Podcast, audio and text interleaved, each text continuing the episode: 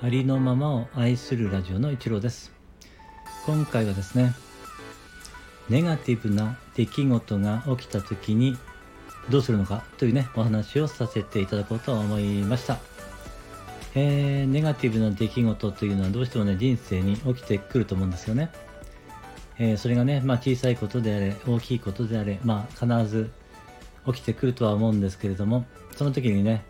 それをどうするかということなんですけれどもまずはですね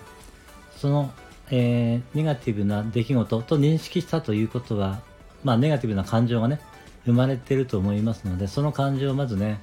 十分感じてあげるっていうことをねしてあげることが必要になってくると思います。そしてそれができましたら次にですねその、えー、出来事起きた出来事を、えー、事実と解釈に分けるっていうことがまず必要になってくるんですねえー、起きた出来事は、えー、本来ニュートラルなんですね。ですから、それを分けたのは、えー、その分けたその本人がですね、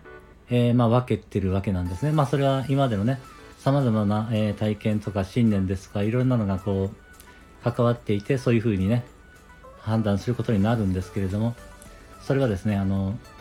まあ、出来事自体は、えニュートラルなんですね。良いも悪いもなく、えーそうなんです。ニュートラルなんですね。そのことをまず見に行く必要があります。えー、自分がね、どのような解釈を下しているのかっていうことを見に行きます。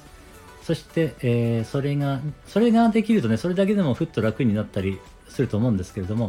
まあ、そそれでもね、まだその、ええー、ネガティブな出来事に対してやはりね、なんか辛いとかね、えー、まあそういう、なんとなく、えー、そこに抵抗というかね、えー、何か執着というかそういうのがある場合にはですね、その出来事があったからこそ、えー、あなたができるようになったこと、あるいはしなくて済むようになったこと、あるいは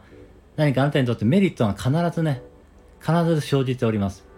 同じだけ生じてるんですね、それはね。そのネガティブだと感じたエネルギーと同じだけの、えー、エネルギーが生じるような、えー、ことがね、起きていますね。それを見に行きますね。探しに行くというかね。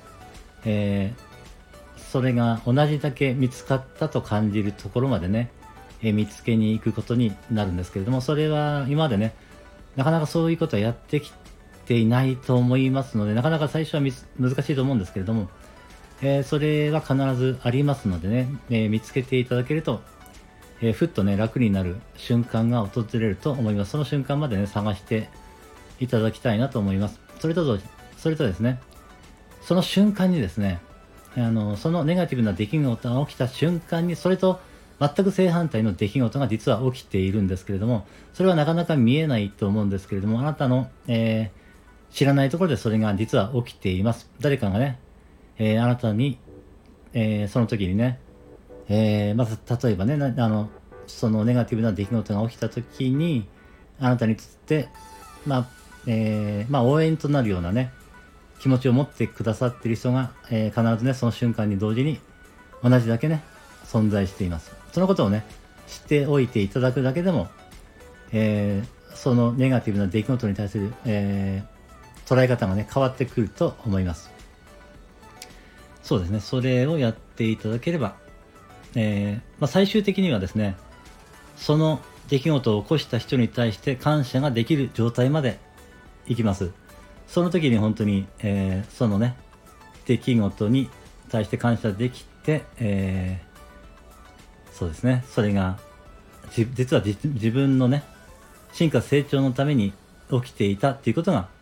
わかるかと思います。そこまでいくとですね、本当に感謝の涙が溢れるということに、え、なると思いますので、ぜひね、そこまで、えー、どんなメリットがあったのか、えー、何をしなくて済むようになったのか、何ができるようになったのか、どんな恩恵があったのか、それをね、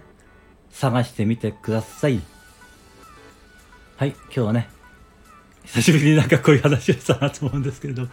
あのー、ちょっと今日は話したくなりましたのでね、これは、あの、必ずそういう風になっていますので、これは、